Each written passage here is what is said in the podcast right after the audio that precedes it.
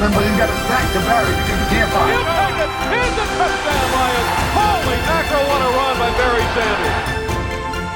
Detroit. There'll be a 15-yard penalty on the kickoff, but the play is not reviewable. Welcome to another edition of the Broad Alliance UK podcast, episode 104, The King of the Gods. My name's Matthew Turner, alongside my co-host Anthony Fitzpatrick and Steve Collins, will shortly be on the way. How you doing, man? Yeah, I'm doing good, thanks, Matt. It's uh, good to be on for one of these shows. I'm not on them often from home anymore, so it's good to uh, yeah, good to be on. Good. Yeah, it's good to have you on, man. It's been a little while. How's uh, how was your Christmas? Oh yeah, Christmas went really well, thanks. Had uh, had had a good time. Got to see family, got to see friends, got to spend it with some special people. So yeah, yeah, good fun. How about yourself? Yeah, can't complain. Family and friends, food and drink.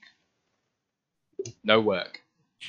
Yeah, Pretty solid. this- yeah, there's there's been entirely too much food and drink, and I'm gonna have to lose a lot of weight for this combine we're doing. It's gonna be brutal, man. Coming into January.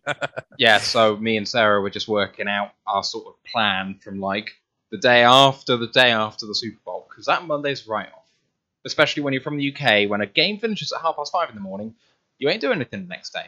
Um, from the day after that, joining the gym and absolutely blitzing it for the next two months because then the side upside of that, side upside, the the, the kind of knock on effect of that is that because I'm going to the States for two weeks at the end of April, hiking in the mountains, that I'll be in the best shape of my life. And just as a side kind of thing, I'll be good for the combine. I'll be in the best shape of my life. Unfortunately, Exactly. I took out life insurance today because the house purchase that we're doing, the mortgage and whatever, and it says, How tall are you and how heavy are you? Which is not what I needed on the 30th of December, if I'm honest. it was brutal. oh god, yeah, the weighing scales are away in my house for now. They're not coming back out till at least February or March. Then Yeah. I might be able to look at them without fearfully fearing what the results will be. Yeah. Weighing scales at the moment are for potatoes, for roast potatoes, and they're for cake ingredients. And that is all they should be used for. I am not Exactly. getting on another one. Exactly. And to measure the size of the Christmas cake I'm eating. Yeah, right, exactly. All right, so we are previewing today the Lions at the Seahawks this Sunday. And we've got a lot of news to get through as well, actually. It's been one of the most active weeks I've seen in in months, actually, in Lions football, which is quite interesting. Good to start off with uh, talking about our Discord channel. We are getting more and more people coming on there, which is really fun. Um, open to all. Doesn't matter what team you support, really. We've had um, opposition fans on during, and it's actually been a right laugh. So if you're interested, hit us up on Twitter, send us a DM, and we'll get you on there ASAP. College Football Podcast is going to be airing at some point this week, talking about the remaining bowl games that have been on there. So do look out for that when it drops. It would have normally been today, but the bowl game's the only things happening. Obviously, the transfer portal's been in full swing, but you know you, you can go back and listen to everything that's been happening with that in our most recent episodes. And don't forget to like this episode, sub to the podcast. That'd be a big help to us. Lions Nation Unite, you know all about that now. But Herman Moore's project, along with us and all the other hobby podcasters, content creators, it's a great place to be. It's the future of Lions content, so make sure you go and download that. Don't forget as well our recent interviews with Herman Moore and also former Lions safety Glover Quinn. You need to go and listen to those, especially Glover. I, I love Herman, and obviously he's a franchise legend, and, and Glover perhaps does not have that level of production in his career. But Glover, the interview was absolutely incredible. What a guy! I mean, I coming into it, he was described as cerebral, and I kind of like, well, yeah, okay, so he thinks a bit about stuff, but no, I mean, it doesn't really do him justice. Steve, you're on. How you doing, man? I'm good. Can can I just stop you there? Did I hear you say hobby? Hobby podcast. Do you mean we're not getting paid for this? Am I am I on under false pretenses? yeah, I'm afraid so, man. Yeah, I, Oh, I, that, well, I can give you a quid. Will that change things? Matt, for, just for this podcast, on Monday night, when everyone else was carousing, I sat down and watched the Seattle Seahawks versus the Chicago Bears, so you didn't have to. That's how dedicated I am. How, I how don't- about, how about my love, Steve? Is that payment enough? You, you have that, so you know. And if you blow me a kiss, that that's all the payment I need. Oh, Ah. There you go. oh my! I feel better already. There we go. Oh, good. oh dear lord. Right. Shall we move on? Awkward being the third wheel, isn't it? Yeah. Yeah. Right. I'm feeling left out here, to be honest. we'll we'll get a room later, and We will. We will. Just not watch any Seahawks games or any Bears games. That that'd ruin the mood. to be honest, let, let's let's face this reality, right? Because it's something we've known for years now. The Seahawks ain't the problem there. The Bears are the worst team to watch in football, including the Jags. They are the worst team to watch in football. At least the I- Jags have some sort of comedy element to them.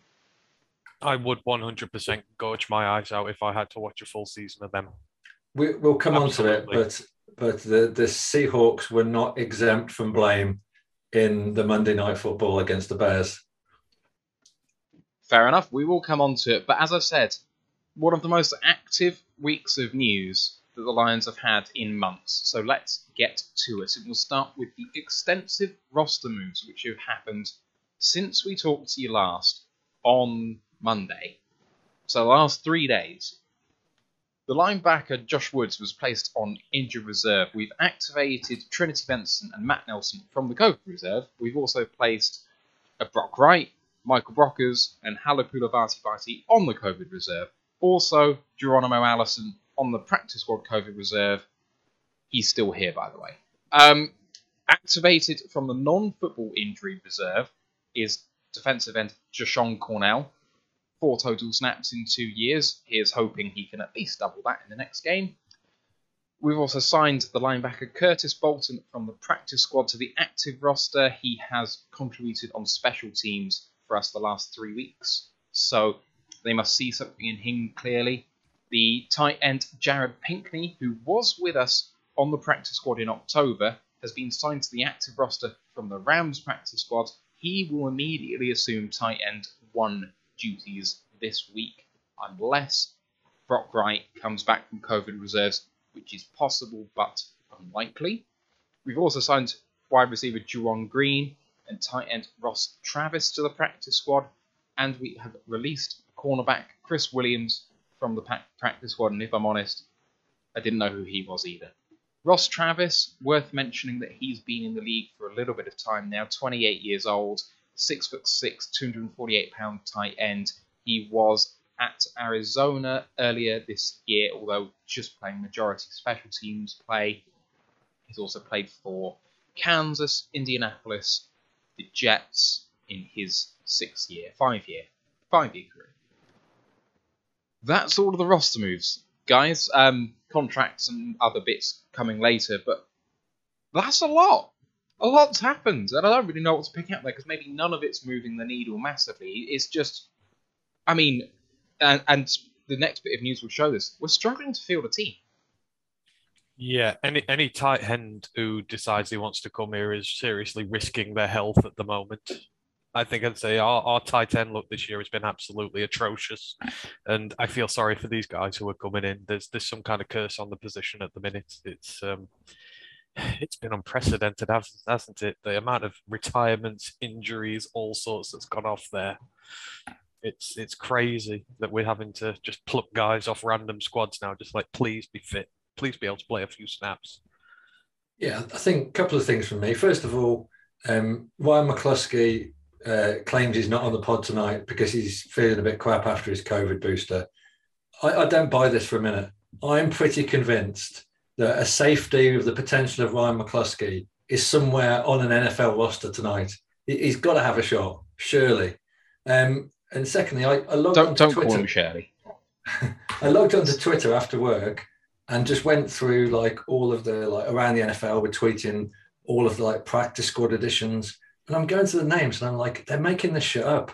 Like some of these names, where I've this just like consonants. Where are they coming from? Some of these players, I don't know where what's going on, but like every NFL team is just digging through the coach's little black book of people that they've once played with and people that everyone's seen, and you know, I think it's it's a really tough spot. I mean, every sport in the UK is having the same thing. Even the darts, they're talking about calling the darts off the other day.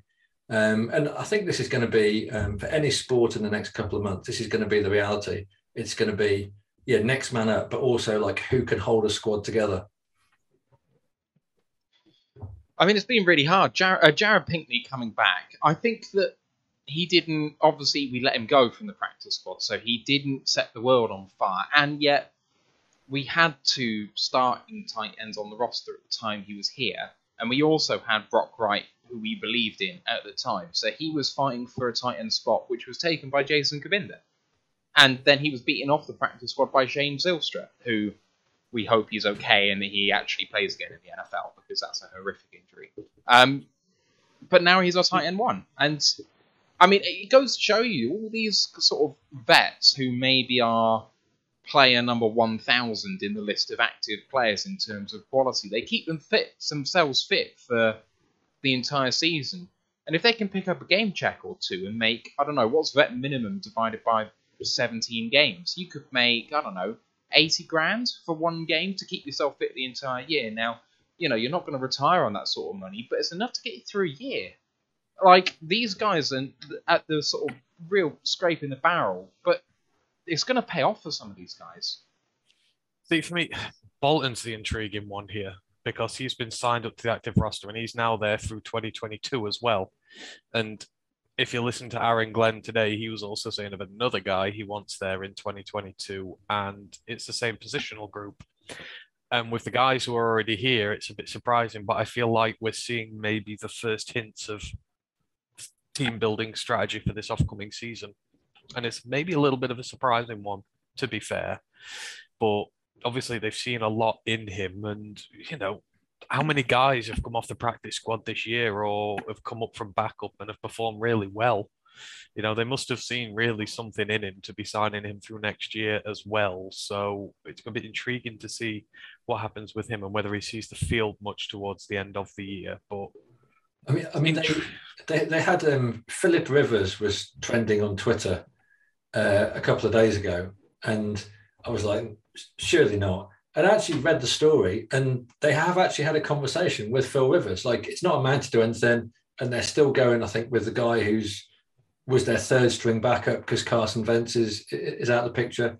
But the fact that they actually picked up the phone to Philip Rivers, who's been you know, teaching high school football since last January, um, and actually had a phone conversation, speaks volumes about the kind of I guess contingency plans that some of the NFL teams are going to like, you know, the re- reality that they're looking at. So a guy who's, you know, I'm, I'm sure Phil Rivers is, is, still in reasonable shape, but he's no way going to be like, you know, potentially ready to go into a playoff campaign. He must have, he must have had at least three more kids though since he broke off then. So you know he, he might want a break from it. Potentially. I'm surprised none of our coaching staff have been called up yet. Well, Dan Campbell did mention that in his press conference because someone asked Dan Campbell uh, if he could, you know, still, uh, you know, play a role as a tight end, and he said he said something like, uh, "There would be kneecaps on the field, but they would have been his because one of them would have fallen off." oh man, fair play. Um, one prime forty has mentioned that we have Nick Eubanks on the practice squad from Michigan, tight end, I think UDFA last year. So I, don't know whether that's an indictment of him. They obviously have released some people from the practice squad they don't believe in, as well as signed some people. So I don't know whether it's an indictment on him or not. He's still here, but he's not on the active roster. And, you know, it's just a difficult one there, but I don't know a huge amount about him, having not watched a huge amount of college ball last year. See, the thing is, I think it would show you this year that they've been promoting the right people up to the squads. You know, the guys generally who've been coming up have been taking an opportunity and staying there. So I think it maybe does say something a little that he's not come up yet because they seem to be finding the right guys to bring up. Mm. So yeah, it, it would be a bit of an indictment as if I was looking at it that way. Yeah. Right, I got a few more bits of news, and then Dan's got a question on Twitch I want to get to. Um, Halapoulivaati Vaitai's contract has been restructured. It releases $1 million of cap room, which ties us over for the rest of the year. Increases cap hit around 300 grand for the next three years. So, not really moving the needle much for the next few years. Whether he stays or goes, I really don't think it makes a difference. I think he's going to stay anyway, by the way. But, you know, it was a possible cut candidate, and now maybe slightly less so next year. Regardless, it means that we can actually finish this season. All of the moves above all of those guys potentially not able to go on Sunday, all of these guys that have gotten injured. I mean, they still count against our cap, but we need to replace them as starters. So we need to sign people, but we have no cap space. This was one of the few people left who had any room to restructure this season, so it was inevitable without restructuring Goff, which we could do, but clearly they want to retain a little bit more flexibility with him. Amon St. Brown wins NFC Offensive Rookie of the Week. It was inevitable. Month. Beg your pardon. Sorry. So he's the fifth line to do so. The first is Jahvid Best in 2010. It comes off the back of his third nomination for the weekly awards this season. He's got the second highest receptions of any wide receiver this December, just behind Cooper Kupp. He's also the first rookie to have at least 35 receptions in a calendar month since 2014. To put into perspective how historic the Sun God's production has been. And to call him the Sun God kind of does him a disservice. Because as I've been doing my research on who Amon Ra exactly was, and I should know because I do like my Egyptian mythology, but Amon Ra was known as the King of the Gods, second only to Osiris. Hence, the name of the episode, King of the Gods. Final bit of news alluded to by Ant, Ant uh, Aaron Glenn, Anthony Glenn. Aaron Glenn has said he'd love to have Jalen Reeves-Maybin back in 2022, and he'd have a good shot to be starting inside linebacker if he did return. Amon Ra had to be, had to be the rookie of the month, right? There was no choice. Absolutely. I mean, the development levels he's shown have been something fierce. I mean, he started, we all had high hopes at the start of the season that he was just going to go off on a tear. It's taken him a little while, taken him a while to get his rapport up with Goff, but he seems to have it with Boyle. And, you know, he's just come on leaps and bounds. And you could see from his preseason training, you know, he he trains hard, he's dedicated, he's committed. You always knew it was just sort of a matter of time, I think, until he eventually started getting things right. And he seems to he seems to have really settled into the offense now and is a trusted target. And I mean, God, he, he makes some great plays. I mean, the touchdown the other day was was really good, was just really good perseverance, two missed tackles, forcing his way over the line. Yeah, I think he's I think he's more than justified for that. You know, he's, he's had a really great month and long may it continue. But it's not surprising that he's getting the way he is, and it's just another, you know, tick for Dan Campbell and his staff for getting the player development right, finding the niche for them, and maximizing it to its fullest. I think it's the consistency that he's, he's um, churning out the performances now. He's just been really, really solid you know, I mean, he's not had too many drops, but you know, he did have a couple and a couple of blown routes early in the season. He, he just seems to be now always there. Whereas I think in some of those earlier games, he just disappeared for large chunks of the game. But you know, it's just an absolutely thrilling to see the guy just come through and really ball out. Yeah, there's been some suggestions. I've seen some pieces suggesting he's our WR1, and it really means, but like depends what you mean by a WR1. If what you mean is best receiver on the team right now, sure, WR1. If you mean primary wide receiver on the team, first read always, going to be the person schemed for by the other team week on week, he's never going to be that guy. And that's not what he's here to do. He's here to be better than Danny Amendola's been over the last few years. Like that's that's what his role's going to be. Primary kind of check down outlet, someone to give some people over the middle some problems and occasionally go out wide, you know, when the situation allows. And he's absolutely balled out in that role, and maybe it can expand. But he's only a rookie. We've got to give him a chance, and that's what we've been doing, and it's worked out so well so far. Let's not have our expectations go too high too fast because he can't keep this level of production up. Like, you just heard how historic this run has been. There's going to be some regression let's not chastise him when he doesn't get 35 receptions first month in next year. That's not going to happen. So let's keep expectations on the low. The guy's done great and he deserves prop for that. Well, we're going to have new targets here eventually. So, you know, at the minute, he's like you said, he's one of the primary go-to guys. There's no Hawk in there anymore, who's obviously one of the big ones. DeAndre's been injured. He's another one of the big ones. So I think he's benefited from that. But he's exactly what we want him to be. He's a really, really good slot guy, and he's shown that he can work outside as well, which is all the better for us going forward. But in terms of that primary slot position, he's got that racked up now. And we said this season, if he could do that and one less hole to fill going forward. Go out, get the big flashy guys eventually, and this wide receiver corps is going to be really good. You know, when Cephus is back, you know Reynolds is looking like he might be here a little longer. The depth there is is sorted. We just need to go out and get our, you know, main guys now, and then we're in a really good position. But yeah, he's, he's been absolutely great, and I don't I don't think people are going to over well, hopefully they're not going to put too much expectation on him, but he's, he's developed just exactly like we wanted him to. Well, the question I wanted to get to that Dan asked was uh, Do you guys think that Jared Goff's recent quarterback play has shifted Brad and Dan's draft strategy? I replied to him saying, um, I don't really think it has. The math doesn't lie, annoyingly, but I'll put it to you guys. He replied saying, I'm just wondering if there's any Ryan Tannehill S stuff here with him. So that's the sort of way that the question's been framed. And, you know, he has obviously played much, much better in the last three games that he's played. Is it sort of. Do you think that quarterback was absolutely 100% on their agenda for this draft and now is less than 100%? Or where, where, did you, where did you think we were? Where do you think we are now? Do you think it's changed? I think when he was first brought here, I think two years was the minimum in mind. I don't think there was ever any intention of getting a quarterback in this coming draft.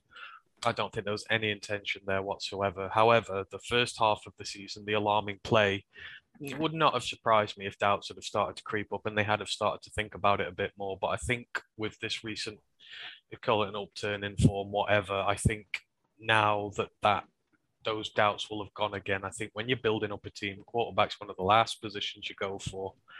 And there's, you know, there's some good guys here this year, but there's not an outstanding guy worth spending your massive pick on or whatever. So I think there's no inclination to get one.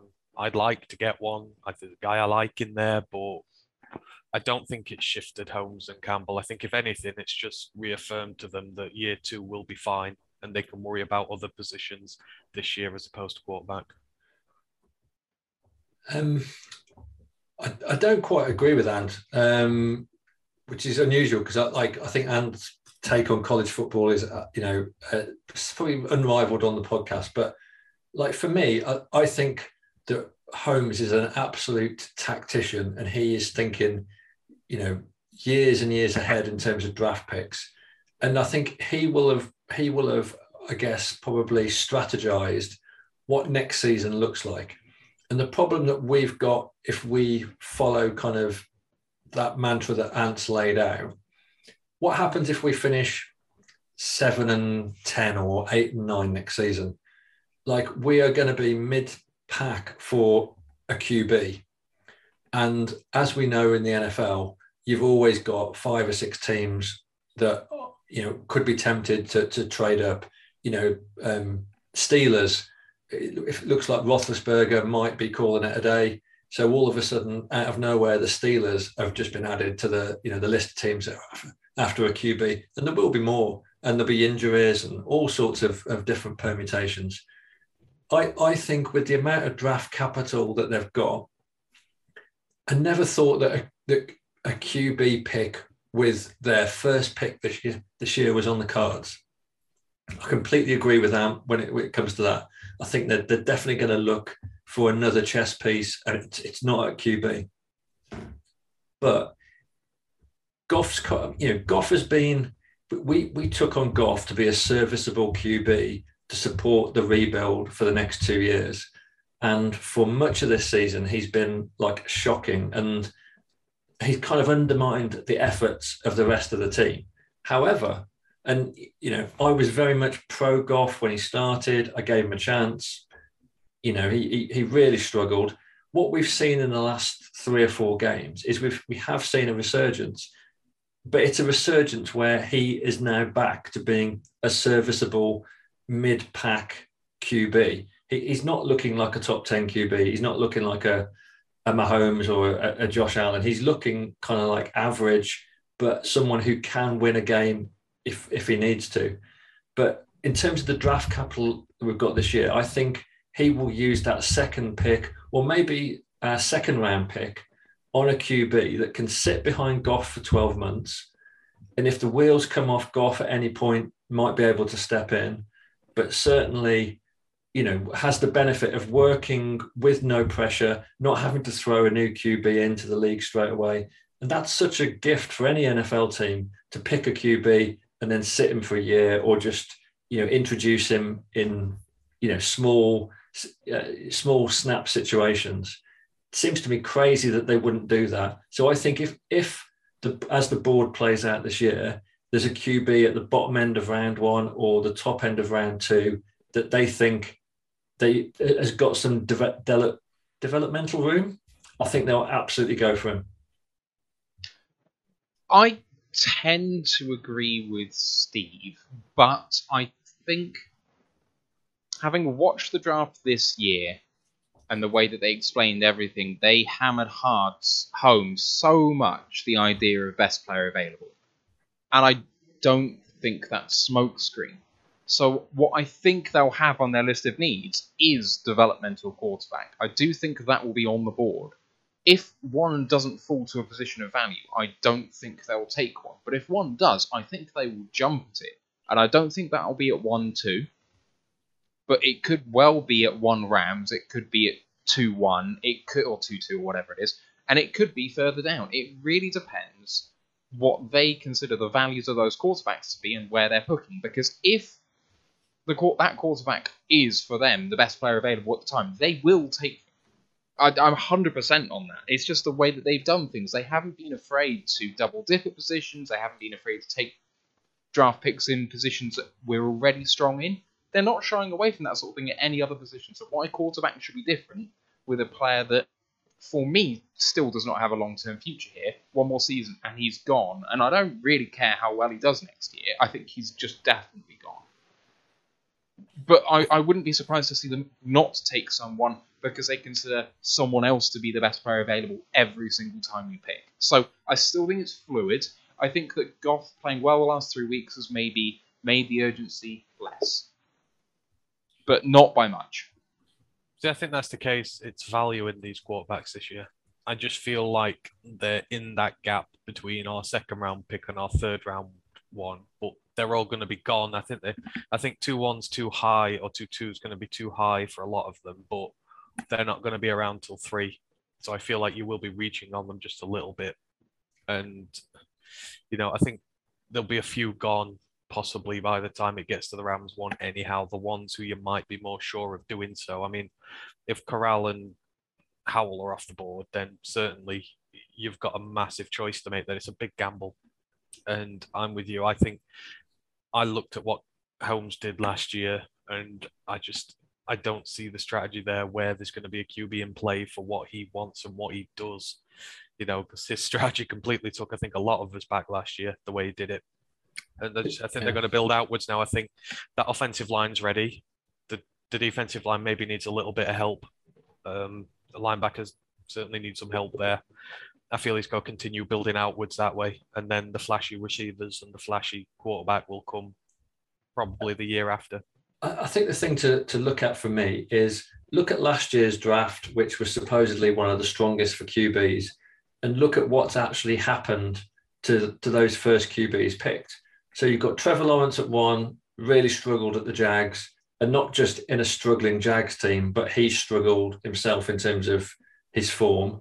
I mean, Zach Wilson has just been so, you know, all over the place at the Jets.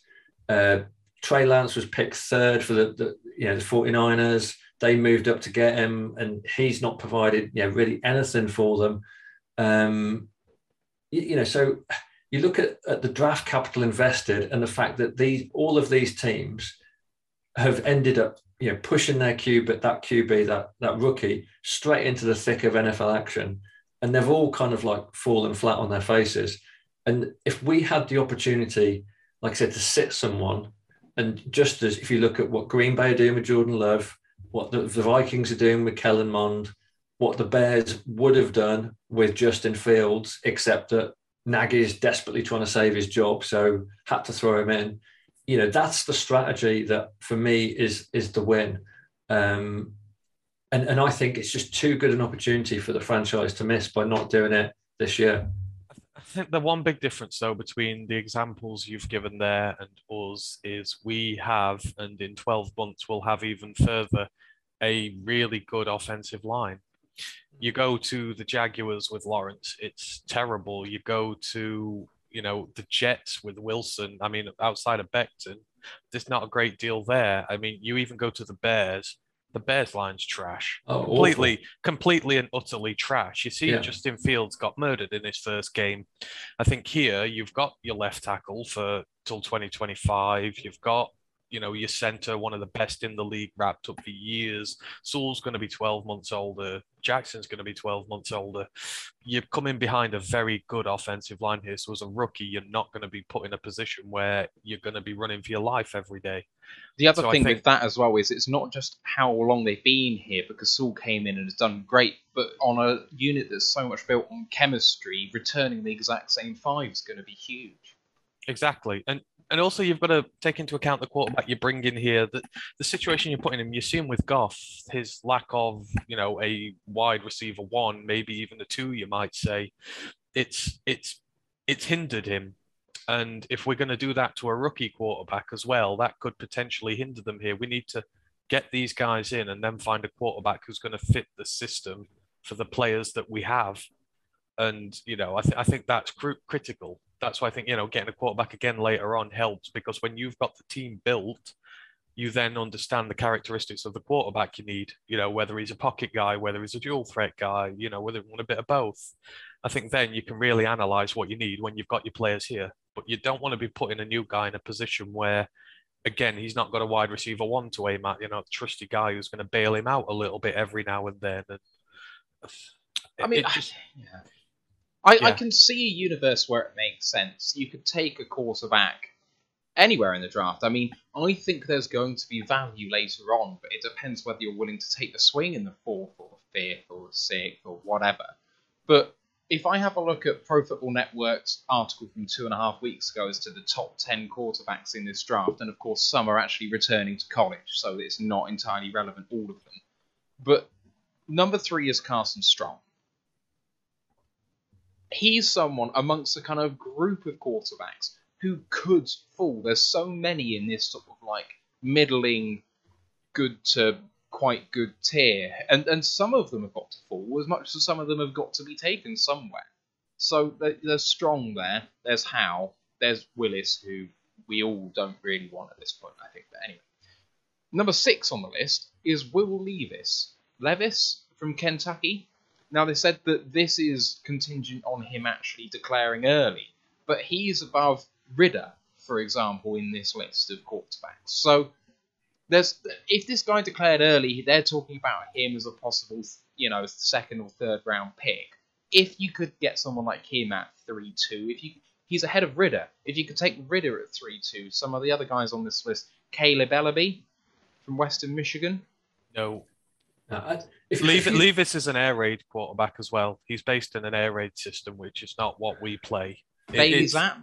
Bailey It- Zappe has an air raid system and a lot of development there. That's that's the trouble. There's no way in hell Levis is better than Ridder. I know that much. But if you look at the top six QBs, so say look at Pickett, Corral, Willis, Howell, Ridder, and Carson Strong, I I reckon I'd have a f- five pound says all of those go in the top fifty picks. None of those will drop into the second half of, of round two. They'll all be top fifty picks. exactly. I'll, I'll put money in it because people will panic and people will trade up. But it's not only that as well, but you're you, you're not just getting teams who want a quarterback. You're getting teams who are looking for their quarterbacks for the future and can afford to sit them with a second round pick.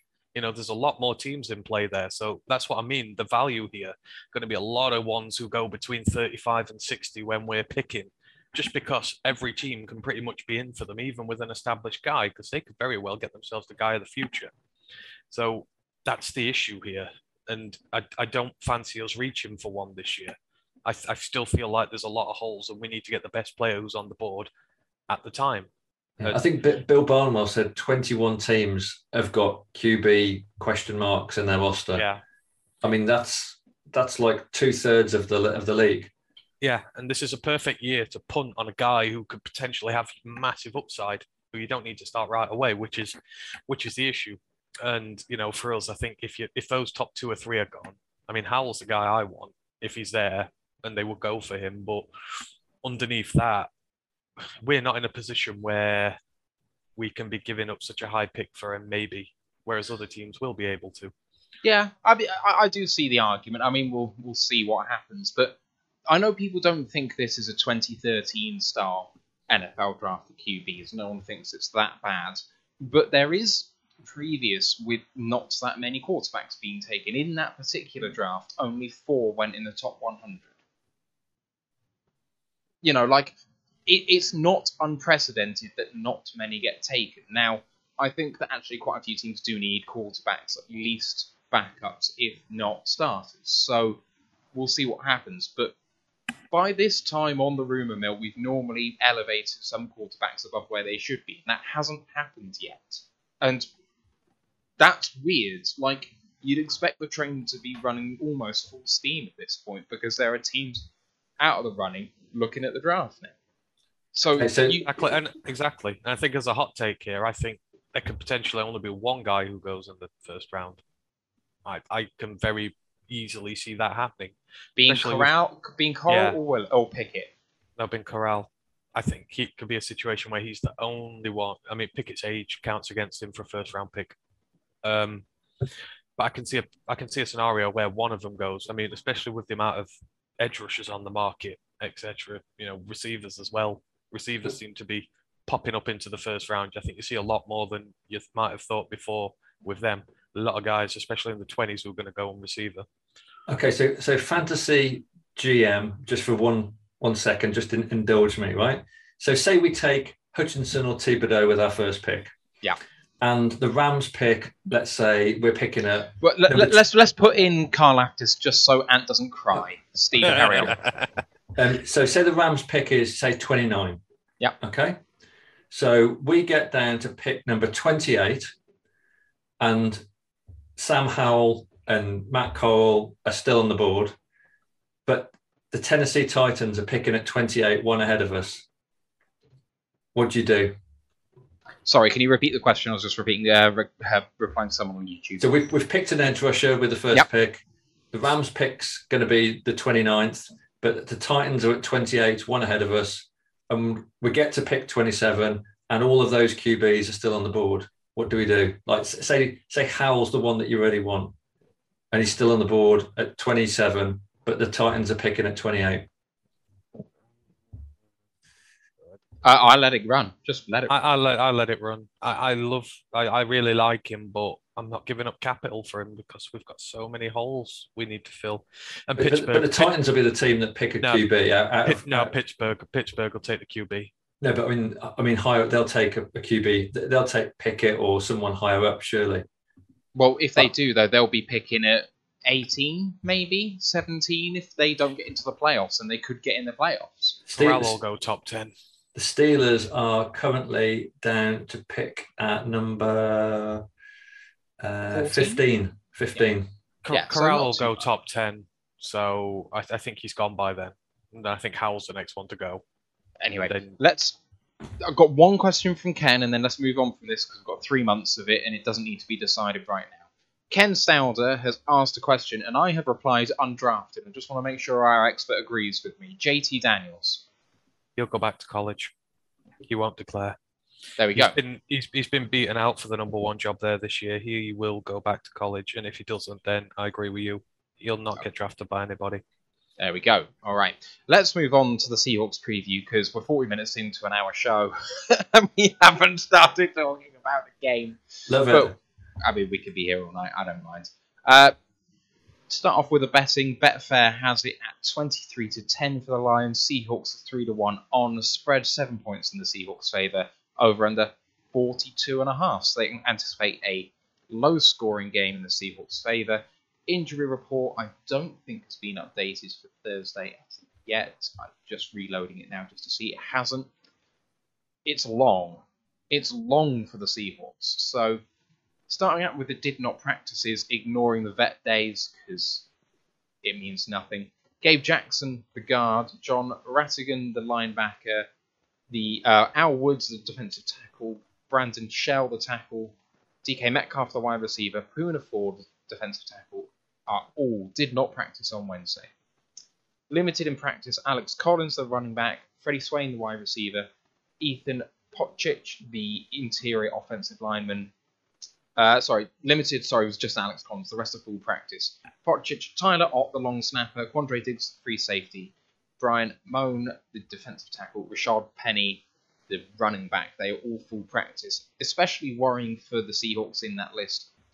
Uh, Poona Ford and Al Woods are two of their top three PFF players on their defense in the interior of their line. One thing they can actually do very well is stop the run. So that could be big misses if they're both out. Their issues are Al Woods with a shoulder and Poona Ford with a concussion, so he's got to get through the protocol to come back. DK Metcalf, obviously fantastic receiver. He's got a foot issue. Um, the others are, are by the by. But that's a really long list, not least the fact that Jamal Adams, Chris Carson are on IR, and LJ Collier, uh, LJ on the COVID list. It's it's an absolute mess. For the Lions, Cabinda with a knee, Jared Goff with a knee, both did not practice on Wednesday. Jalen Reeves-Maybin with a shoulder was limited. Julian Okwara and D'Andre Swift both full practice. Looks like Swift is coming back, boys. What do you make of that so far? That's a lot to take in for the Seahawks. It's a really beat up team. They've had a rough year. They've had a really rough year, but I mean, it's going to be what their first you know losing season in what 10 11 years so i think it just seems like a bit of a blip season for them but certainly as far as we're concerned for this one they're, they're not to be feared they're to be respected i mean there'd be a day when you play the seahawks and you would fear them i don't think you do that anymore but obviously you've got to respect the talent that's still in there some incredible players but it is a beat up team which ain't going to the playoffs. Um, there's a lot of pressure up there, and we have none. We have absolutely zero pressure on us in this game, especially if Goff ain't going to go again. And we've seen in previous weeks that teams succumb to this pressure. You know, we we don't have anything to prove. We just got to go out there and play the best we can. And these teams who have pressure on them, you know, they don't always come through and despite there's nothing to play for, it's this is a thing of you know pride for them. If they lose to us, then that really caps off their season in dismal fashion. So, you know, I, I, I feel confident about this one. I feel I feel confident more than I have in recent weeks, just because I know how our team's playing. It's playing incredibly well. It's one play away from winning another game last week. You know, it's just about there, even with all these rookies and backups in. And yeah, I've no fear of this Seahawks team whatsoever. Yeah, I think um, it, it's not just the physical toll of all the injuries. Um, for me, you know, I'll, I'll come on to it um, a bit later, but after watching them play against the Bears, it's also the kind of the mental toll of a team that is about to be pitched into a full rebuild. I think. So, I mean, this is um, this is the first time since 1996 when they were playing in the AFC West that they've finished bottom of their division, which is like an astonishing statistic. Um, I think it's the third time in 12 seasons under Carroll that they've not made the playoffs, which again, for like a franchise like the Seahawks, you know, I mean, it's really got to hurt. And I think it's going to be like their worst season since 2011. So, you know, this really feels like end of days um, for kind of Pete Carroll and, and certainly Russell Wilson as a partnership.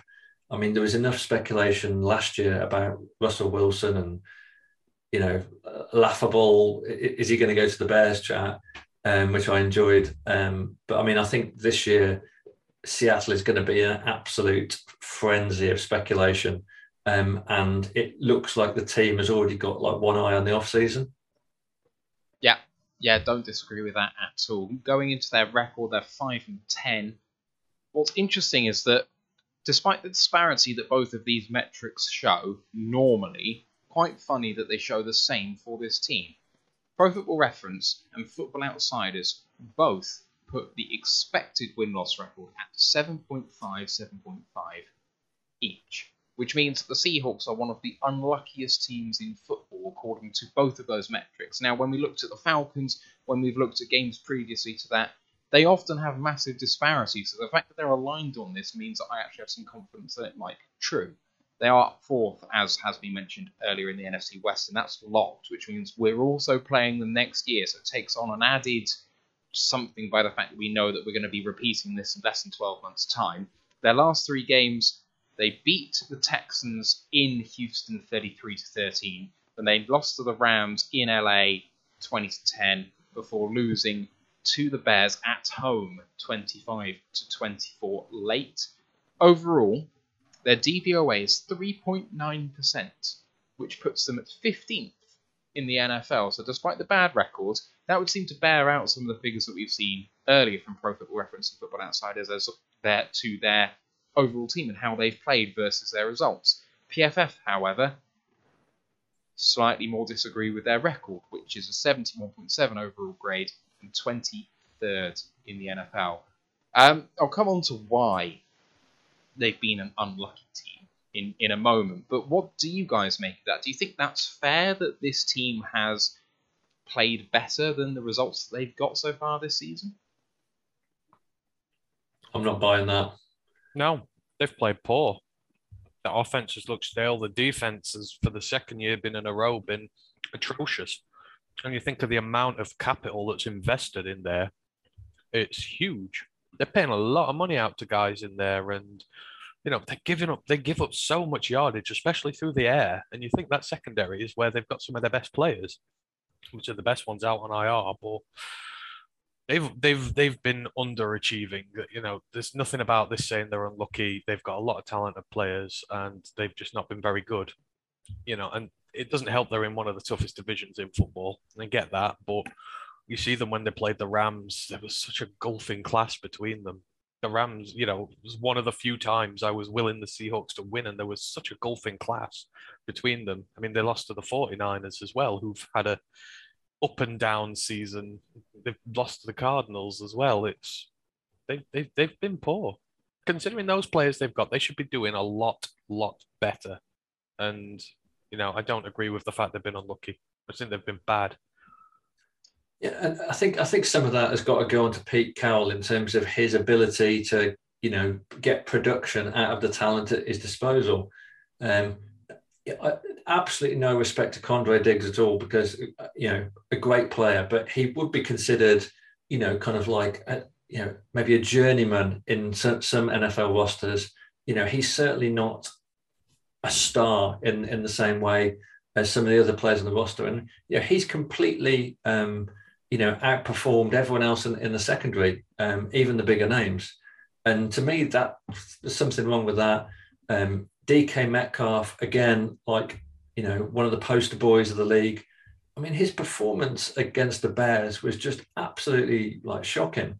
He, he scored a touchdown. Uh, I think he had a 41 yard catch with in the first drive of the game and then literally disappeared, just absolutely disappeared for the rest of the game. Um, you know, he wasn't injured, he was still playing snaps. But I mean, I think he had one more reception after that it was almost as though he'd said, I've got my highlight reel, I've scored my touchdown, I've earned my bonus. You know, I'm, I'm just going to take a snooze for the for the rest of the game. Mm, that's interesting to hear. Right, let's um let's talk a bit about their offense in particular then, so we can get on to DK Metcalf, second rated PFF player on the Seahawks offense, by the way. Uh, the offense per PFF overall 71.7. That's 22nd in the NFL by DVOA. 7.3% is 11th in the NFL. Scored 306 points. That's 20.4 a game, which is 20th in the NFL. 289 uh, attempts in the passing game. Four, uh, sorry, 289 completions on 440 attempts. 2,971 yards, 23 touchdowns, 6 interceptions, 6.1 net yards per attempt. That puts them second in interceptions given away, second fewest, but only 31st in attempts, so they've not thrown the ball very much. What's funny is that in the rushing attack, they've got 342 attempts for 1,607 yards, four touchdowns, and 4.7 yards per attempt. That yards per attempt is fifth in the NFL, but again, they're 31st in attempts. Now, normally when you see someone have a very low attempts in passing, well, they normally have the, the corresponding opposite in the throwing game, or uh, sorry, in, in the running game, or vice versa. The fact that they're 31st in attempts in both means that their offense hasn't been on the field, which is really horrible. I mean, so what this means, especially with that yards per attempt being so high, is that their offense has actually been able to do good things, but their defense has been letting them down badly. Um, we'll come on to defense later, but this offense is sneaky okay. I think it's underrated because they haven't been given time to do anything. Yeah, but why why are the defense on the field so long? The defense is only on the field for so long because your offense isn't doing its job right. That you know, it, it can't be if the if the Seahawks offense is playing that well, then why is its defense on the pitch so long? Their own de- their own defensive players have been saying themselves, how the hell are we supposed to, you know, keep these stats down when we're on the field for so long? They've been criticizing their own teammates on the offense, you know, and and you just look at the names on there. You've got to look at the receivers alone. You've got Lockett and Metcalf, two of the best receivers in the business. You've got one of the best quarterbacks in the business. Well, you know, as per usual, there's no offensive line there to guard Wilson. You know, I think Everett's been injured. Is it the tight end? I know they've had issues there. Yeah. I mean, Rashard Penny's come through, which has been good for them. I mean, he's just been injured constantly, but he seems to be finally getting his feet. But it, that, that's the offense's fault. You know, the, look at our defense at the start of this year. How often was it on the pitch? You know, they were making good plays and they were doing well in games, but the games, especially, we got blown out in. It's because they were on the field too long, and they were on the field too long, so our offense could not do it. It's the same with the Seahawks. It's just it's predictable play calling. You know, it's Wilson likes to go for the big Hollywood passes. He likes to this. You know, it's they've you know people said Carroll's becoming too predictable, and and he is. It is easier to deal with them now than it used to be and you've got no Legion of Boom left to get the offense back on the field quickly. But yeah, it's, it's, I, I think um, you know, in terms of the the O line, Russell Wilson's only played twelve games this season because Geno Smith's been on the field for four, four of them, and he's taken thirty one sacks for like two hundred and fifty three yards loss in twelve games. You know, I mean, and this is Russell Wilson, who's traditionally been one of the hardest players in the league to you know to sack. So that for me is a, a bit of a, I, I guess, an indictment. Um, and yeah, I think you know Lockett has outperformed Metcalf consistently. Um, they brought Gerald Everett in, and he's not really done it at tight end. You know, I don't even know who who their wide receiver three would be. Like maybe Freddie Swain. D'Wayne Eskridge. I, he's not really been on the field much. I don't think. No, Um, surprising. so you know, and and then in, in terms of the running game, uh, I saw a stat that Rashard Penny, who's been one of these like nearly men for you know several seasons, I think he's only got 900 career yards, but 350 of them have been in the last four games, and that shows kind of like how they've had to like fall back. Um, and, and actually, he was one of the bright sparks against the Bears. Um, but you know, it, it was hard, hard going. And you can see that the finger injury that Russell Wilson has got, I, am not sure what week he, he did it and, and, and what, what, how, you know, in terms of the chronology of when he was out with surgery.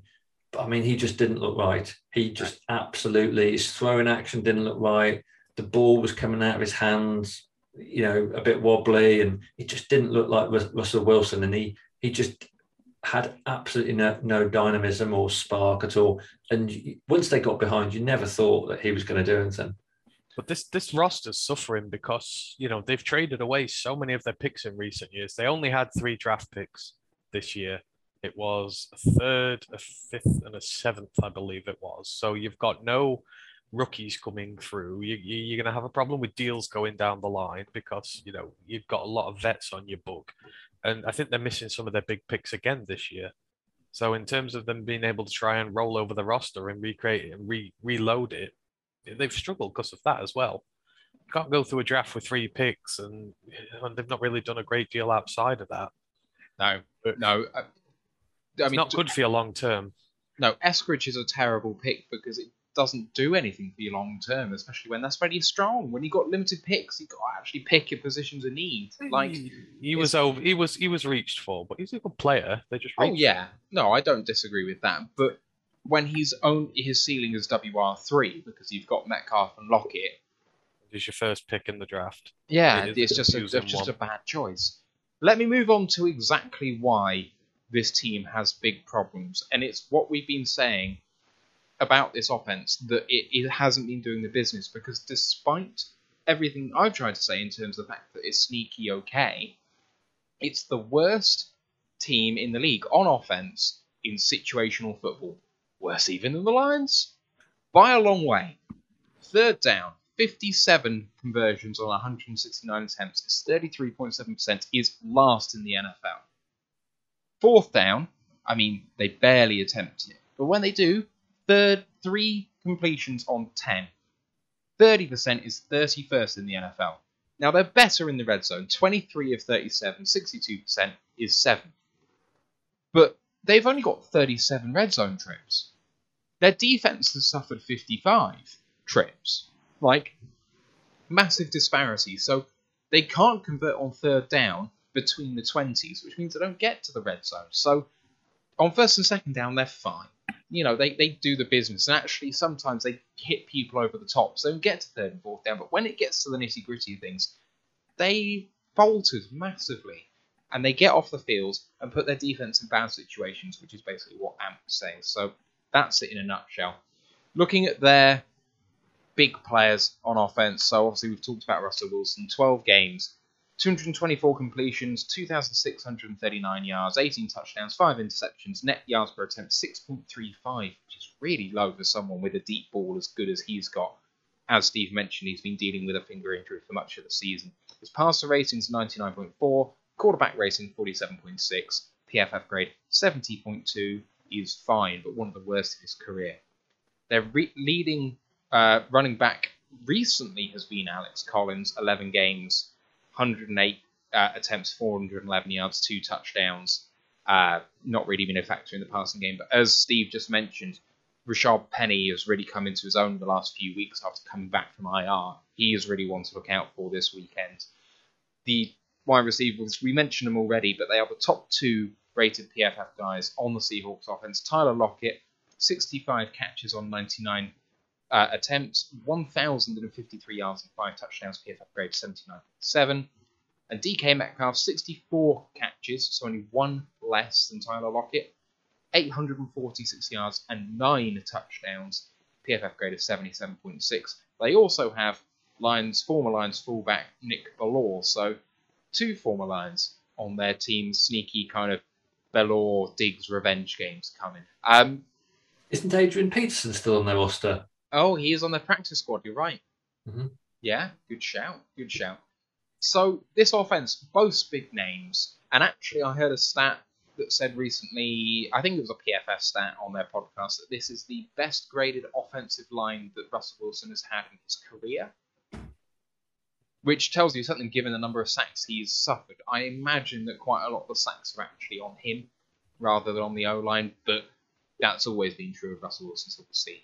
Um, anything about those stats surprising you? The third and fourth, the third down one really sticks out to me. Like the, the worst team on third down in football. Like how? How can a team this good with Russell Wilson and his legs? Like you can't throw. Okay, well just let him scramble for it then. But they've they've suffered from not putting themselves in good situations. But you know that that that's the problem there. Like you say, they're not putting themselves in good situations. They're not scheming well.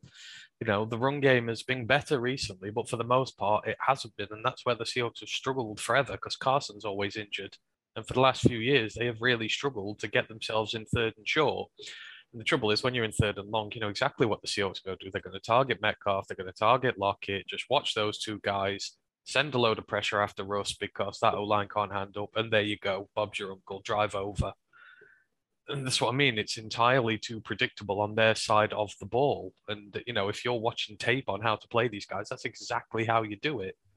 You know, expose the fragile run game, put them in third and long, and then just mark the two dangerous guys. And then, you know, you- you're doing pretty well against it. So, I mean, it, you talk about this, it makes it sound like you know we're not disrespecting them or anything, but you know this talent there, you have to admire this talent there, and on their day they can absolutely rip you to shreds. But we've seen this year from so many teams that that fearsome aura about them is gone now.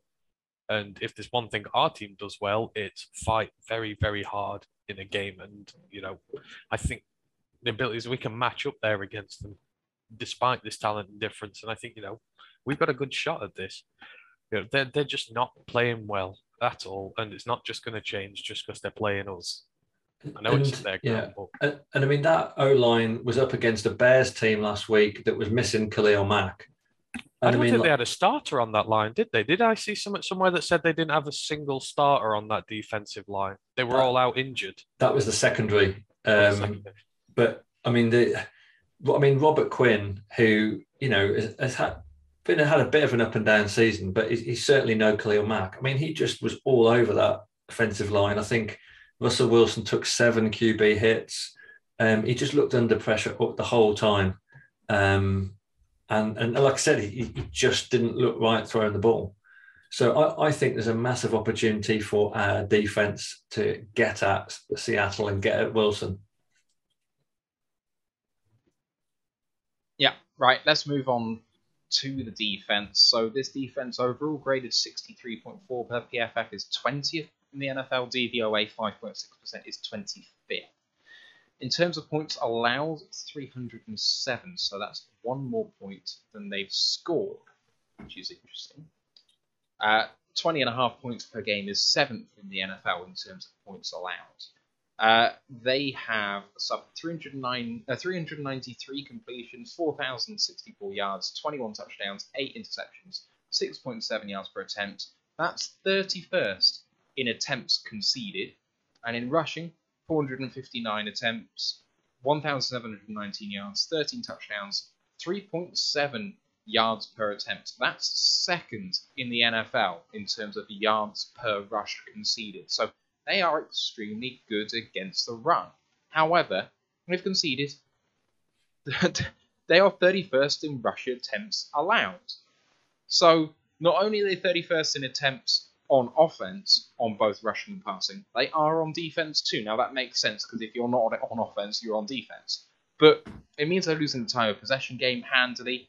But you saw from the points per game allowed, despite all of that, this team doesn't break on defense considering the number of time, the amount of time they're on the field. They've actually been quite efficient. It's just they're on there so long they can't keep them out forever. And that's borne out by the third and fourth down and red zone statistics. So on third down, 74 completions allowed or conversions allowed on 196 attempts. 37.8% is ninth in the NFL. On fourth down, 11 um, conversions on 27 attempts is 40.7%. That's fifth in the NFL. And in the red zone, they really tighten up. 27 touchdowns allowed on 55 trips is 49.1%. And that's third in the NFL. So situationally, this defense works. They are on the field for a very long time. They don't give up many points, and they really do well in situational football. Yeah, I, I think that the big um, surprise is the performance of the secondary this season. And if you think about um, the fact that the Seahawks should be picking at six, but they've given that pick to the New York Jets because of the Jamal Adams trade. You know, they've traded big for a safety. Uh, but if you look at the performance of Adams ver- versus Quandre Diggs, as, I was saying before, okay, Diggs has played 15 games compared to Adams' 12 but Diggs has got seven in, seven passes defended, five interceptions against Adams is five and two, and Diggs has got 68 yards of returning interceptions against Adams is zero. So when you think about the draft capital that they've given up for Adams, I mean he he's just very middle of the road in terms of his actual production whether there's some intangibles there in terms of people don't want to throw towards him, or and that's why Diggs has uh, maybe benefited. I don't know, but I tell you, against the Bears, the Bears didn't do it as, as you rightly said. The Bears did not do it on the ground, and the Bears have got like a reasonable running attack. It was Nick Foles moved the ball Nick Foles, you know, consistently moved the ball against them, and he was able to make two big plays in the red zone that cost them, yeah, the Seahawks the game. Um, one which was a contested catch where he threw it up to, to Jimmy Graham and Jimmy Graham out, out jumped the corner. And the other was on the extra point play, uh, the two point conversion, where he, he, threw an absolute pinpoint ball. Um, I think it was uh, who was it who caught it? I can't even remember who caught who caught it for the Bears, but it was a great play. Um, and Foles put it absolutely on the money, and the Seahawks were all over the place. Yeah.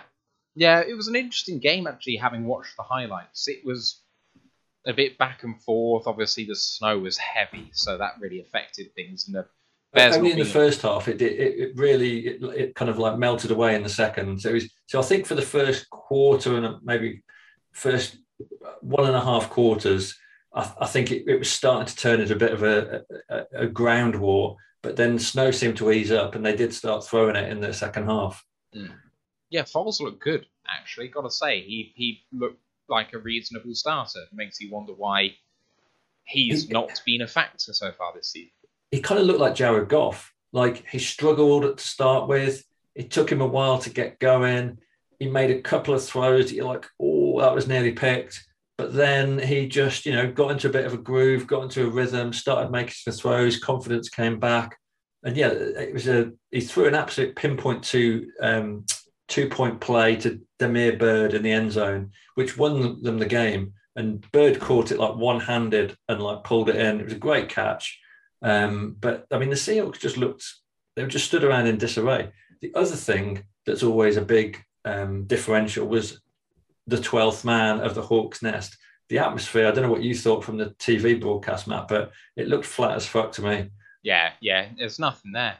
I'm going to call it the clink because it's the clink. It's I don't know what it's called now. Um, I don't care. But yeah, it was flat.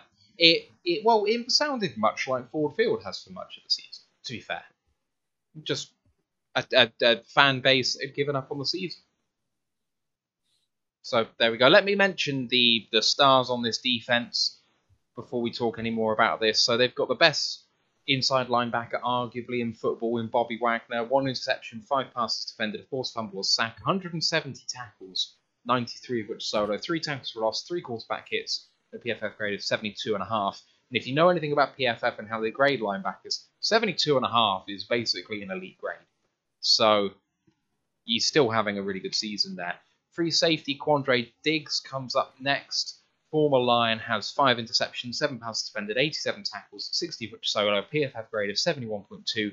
And if you listen to the Detroit Lions podcast, you will have heard Jeff Risdon suggest that Quandre Diggs could be on his way back to Detroit in this offseason. Oh, hello. Yeah, so apparently he still loves the Lions, doesn't hold any animosity towards them, and if we offer him a competitive salary, that he would consider coming back to Detroit um, which I think is you know pair him with Tracy Walker and Kyle that, Hamilton.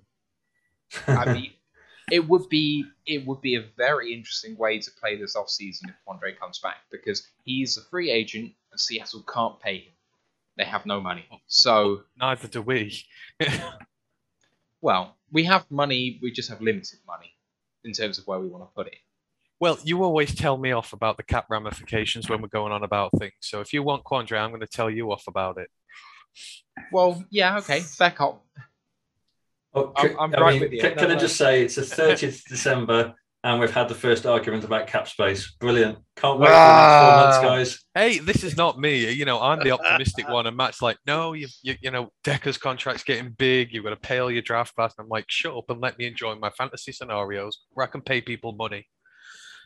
Yeah, I want to give everyone all the money. Let's let's get an all fantasy team. Um, the other guys on their defense, uh, defensive end Rasheem Green, four passes defended, six and a half sacks, the joint sack leader, 42 tackles, 24 of which solo, 15 quarterback hits for only a PFF grade of 51.9. The other defensive end has seen a resurgence recently. He's really come into his own.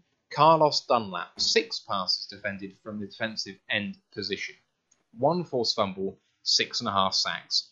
30 tackles, 20 foot solo, 11 quarterback hits, and a PFF grade of 72.5. So one of the highest on the team. But I mentioned their interior defensive linemen are the stars of the show in terms of getting things done. The first one's Al Woods. They're both on the injury report, of course. Both, uh, Al Woods, three passes defended, one half sacks, 49 tackles, 25 foot solo, five quarterback hits, PFF grade of 77.3. And Poona Ford, one pass defended, half a sack, 46 tackles, 20 solo, three quarterback hits, and a PFF grade of 72.8. Other noticeable names on this team are cornerbacks DJ Reed and Sidney Jones, linebacker Jordyn Brooks, and former Lion defensive lineman Kerry Hyder, who seems to bounce around the league and produces pretty well considering his contract value wherever he seems to go. Another guy that I'd love to bring home for some depth because I just think he's been good. What you were going to say there? Well, yeah. uh, let's finish No. off with the special teams just because there's not much to say there. PFF grade of 57.4 is 32nd in the NFL. DVOA, however, puts them at 2.3%, which is sixth in the NFL. So the metrics can't agree on whether they're one of the worst special teams of all time because they're worse than the Packers, or one of the best in the league this season. Eh, I don't know. What I do know is that Jason Myers has only kicked 19 field goals this season, and he's missed six of them. And, you know, you're outdoors in Seattle, it's never going to be easy, but even I know that's bad. 33 of 36 on extra points isn't great either. And kickoff starts, he only has 27.3% touchback rate. So we are getting returns this week.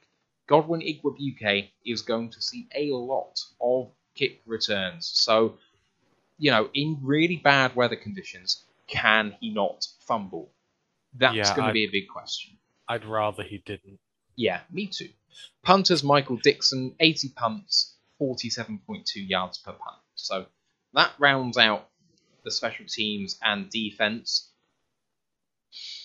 It's one of those odd ones, isn't it? They've lost time of possession pretty much every game they've played this season. And in terms of ways to win, I got to hammer that home too.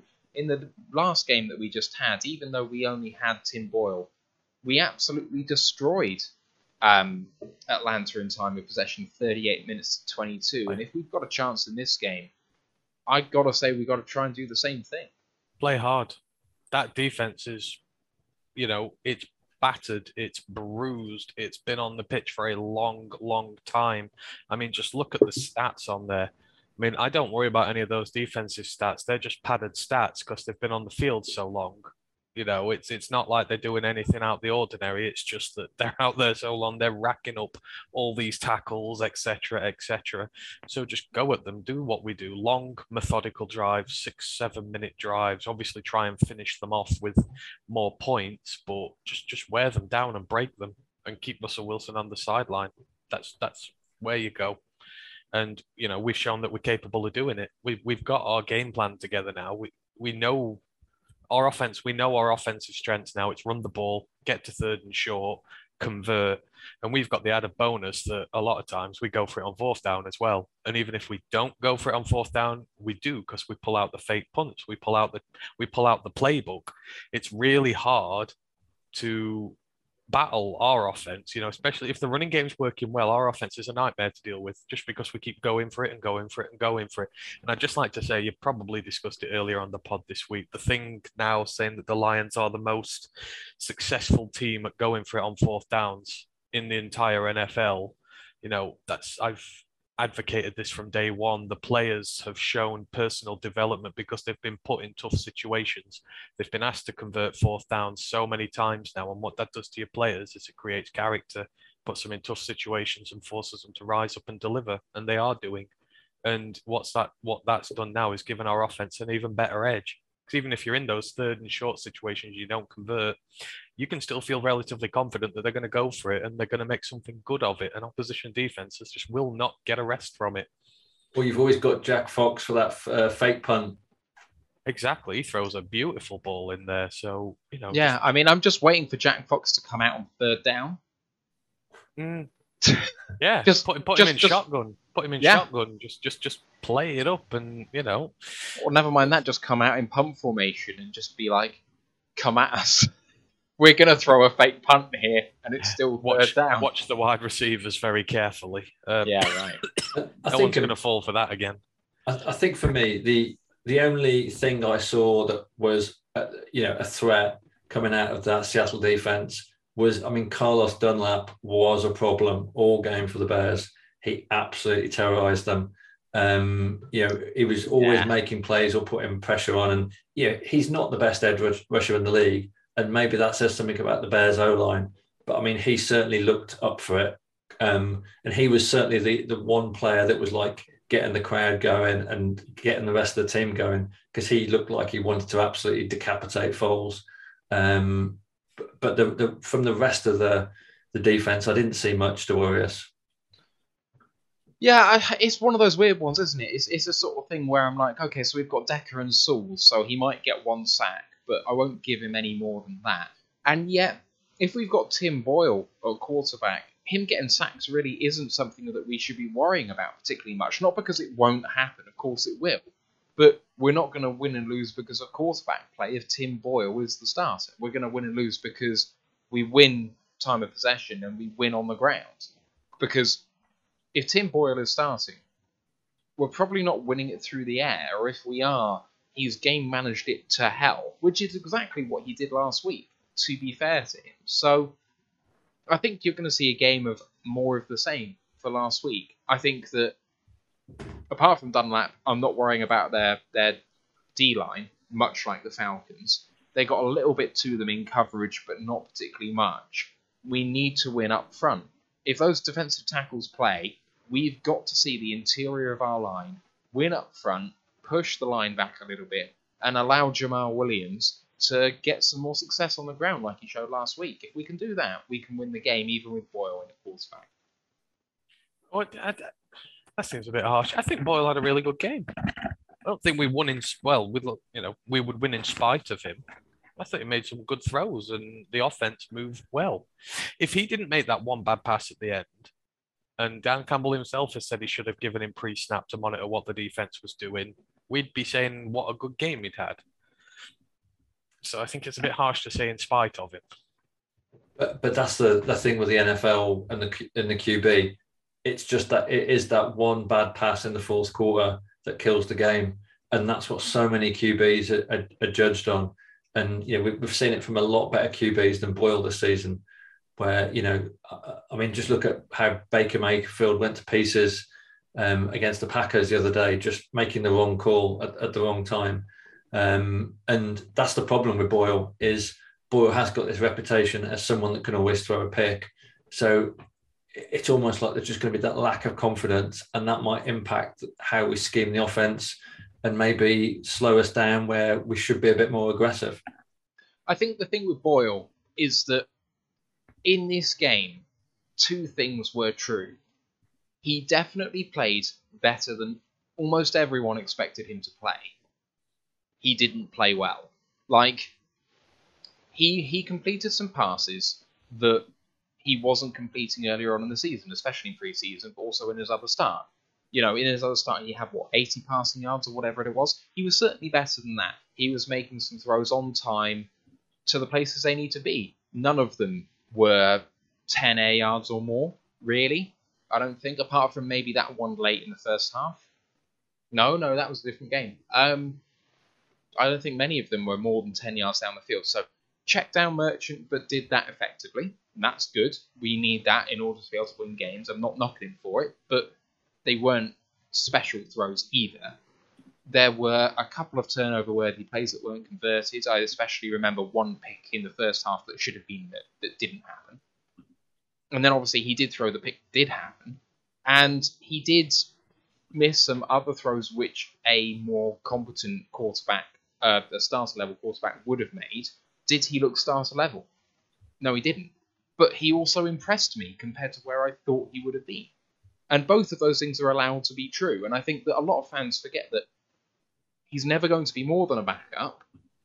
And he's gotten better, and that's really good. Like, he showed me enough that I thought that he could be re signed as the backup as long as it was at that minimum.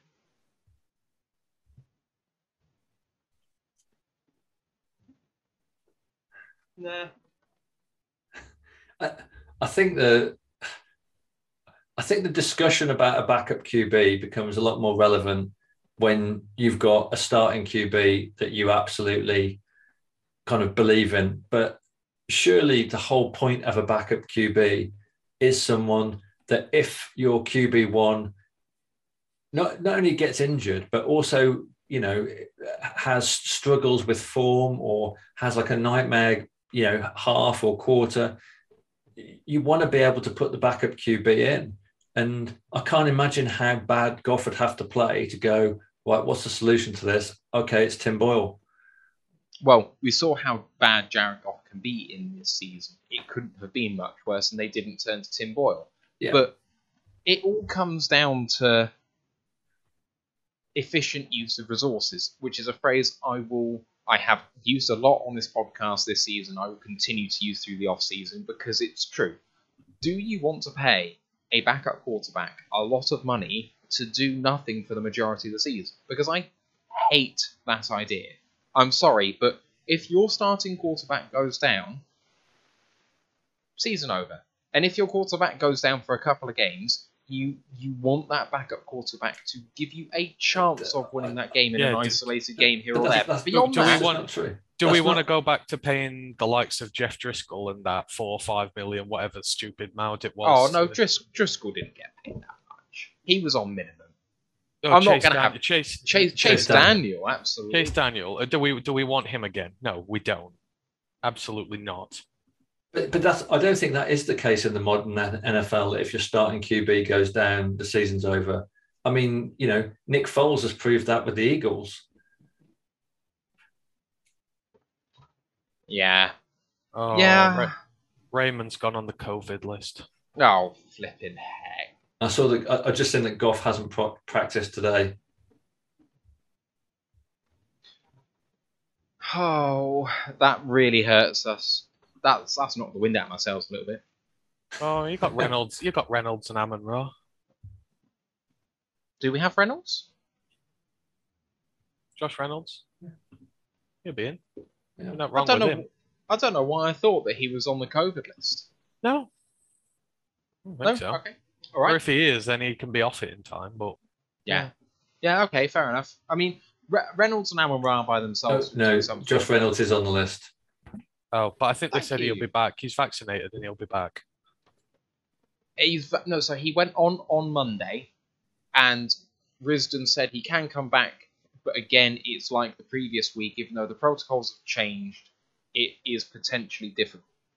Might happen, might not happen. But let's just say it's going to be a wonderful day for whoever's got Amon Ra in their fantasy team in the finals. You say that, but if all the attention is on him and they get to take him away, what do you think these guys are going to worry about? KhaDarel Hodge? I'm sorry, he caught the fake punt and he did fine. Uh, but Trinity Benson's back. Thank you. oh no! Oh, now, now Oh, we're breaking out the big God. names. Oh Jesus Christ! Let, let, let's not end on a, a surge of negativity because it's been all positive so far. So let's let's just pull ourselves out of this nosedive. Okay, Come on, Ways Matt. to win the All right, game. big- big- Ways to win the game. Thirty seconds each. We can do that. Steve, go. Lions win. Why? um, I think we have to try and establish the a, a running game. Um, I know that the Seahawks are, are tough against the run, um, but we, we can't just rely on Goff or or Boyle. Um, we need to try and, and get the running game going, and then you know just do exactly what we did um, two or three times in the, in, in the last few games. Is is just get Goff with confidence throwing the ball and then the defense has just got to be you know mistake free and we've got to put some pressure on that O line and we've got to get to, to Russell Wilson. And thirty seconds. Lions win the game. Why starts now. do exactly what we did in the last game, except just be a bit more. Well, we've got to convert more in the red zone. That, that's simply it. Just exactly the same game plan. Just aggressive defense, get after their quarterback, stop their running, and just long, slow, methodical offensive drives, keeping them off the pitch. Exactly the same, but just better in the red zone. And, and I think having D'Andre Swift back and being able to use him as a pass catching um, you know, receiver as well as a running back, for me, that's the scheme that potentially wins us the game. I want to go to what SW Line has been talking about all year, which is two back sets, because Swift is not a good running back. Sorry, We've been doing that more though. we have been doing it more, but we need to do it a lot more. When Swift is on the field, he is one of the worst running backs in terms of efficiency in the entire NFL. Well, he's not a power back. We and we've tended to use him as a power back.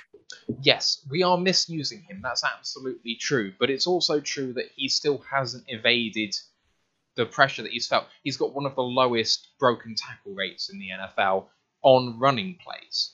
But how many So- of those are running up the gut on when it's when we've you know when we've already abandoned the passing game? Yeah, okay, that that's true. Again, like I say, we have been misusing him, but we haven't exclusively used him as a power back, and he still hasn't done it on the stretch plays, the outside runs, zone runs. It hasn't happened a huge amount, but it's not been an insignificant part of the offense, and Swift has still been bad doing that. So I, I know that Reynolds, I know that Williams are more suited to the type of running game that we have. At the same time, if neither of those guys are on the field but Swift is, they don't have to worry about the running game. So either the scheme needs to slightly change to incorporate what Swift does well in the running game better, or we need Swift and someone else in the backfield so that they have to worry about both. I'd like to see a bit more of that. But it's a time of possession game. I want to see a couple of sacks from Charles Harris. Uh, Jalen Reeves-Maybin, I want to see him actually get into this game because hopefully he does, because he's on the injury report and might miss it. But if he's playing, he's been a revelation for me. I am so impressed with what he's done this season. I don't think anyone saw it coming.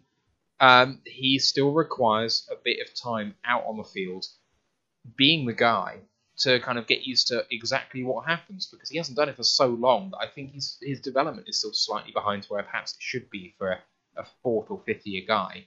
But he's done fantastically, I think, considering where he's been regarded by Lions fans the last three years. And I look forward to seeing him being good in coverage and being really good against the run in this game because Rashaad Penny's going to get a lot of work. And Alex Collins is going to get a lot of work. And we're going to need to be sharp for that. Because we all know that as much as let Russ cook was a thing last year, the only reason why it was a thing is because Pete Carroll loves to run the ball. It's what he wants to do, and they're going to try and do it to us. So, JRM, I want to see have a big game. Alim McNeill. Alim McNeill had a fantastic game last week. I want to see that continue too. Yeah, I want to see more. I want to see McNeill taking more snaps. Get him on the field. I've laboured this point to death already. It's it's infuriating to see Nick Williams and Michael Brockers getting so many touches. It's just just give him to the rookies. I don't know why he's not getting it. You saw last week he got a sack from two tech. He ain't just a nose tackle. Play him in the damn four.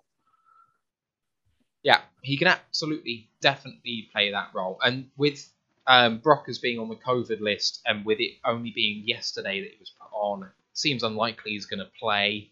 So big opportunity, hopefully, for Ali. Unless, of course, that gives more snaps to Levi Onwuzurike, who has Just- not been good. I'd- Sneaky I'd- has been bad. I'd see either of them. I'd put the two of them together and just let them go hell for leather. Only two games left. Give them the playing time. Yeah, absolutely. Right. Anything else you guys want to get off your chest? No, I've got a dash, so Yeah, yeah, we've kept you for too long. No. An, an entertaining bit of, bit of early draft talk. Indeed. Absolutely. It's Indeed. coming. It's coming. That draft talk, three months of it, it's coming. I, I think it's four months. It's four months of it. Well, Wow. give us it for the poli- college pod. I need some. We need some material for the college pod now to keep us going. So get your draft talk on over there.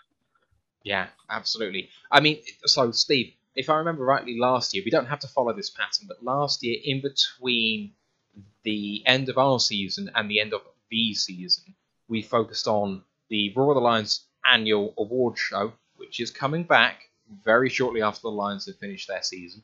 So we're going to need to get in nominations on a particular week, and then we're going to need to do awards the week after.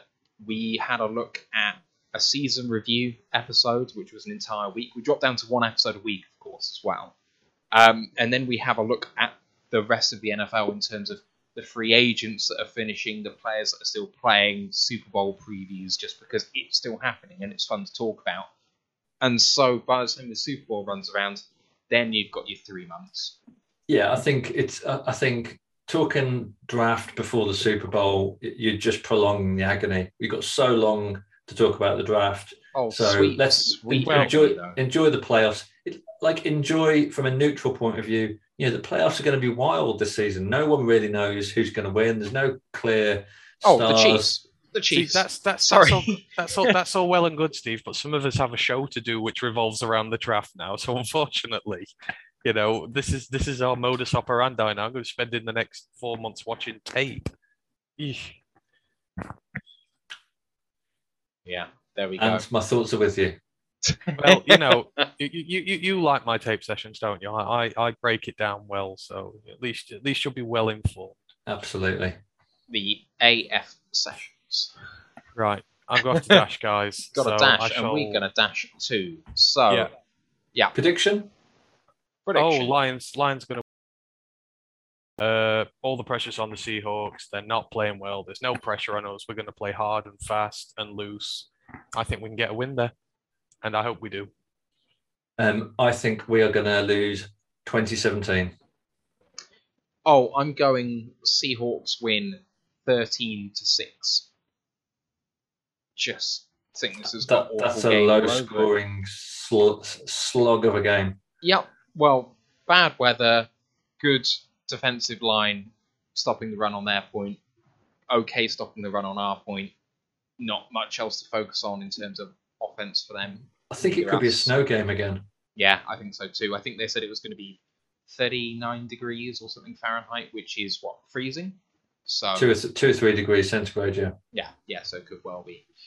Uh, apologize, uh, apologies, Ken, for the lag there. I think that was Ant uh, exiting the room which caused that, but there we go.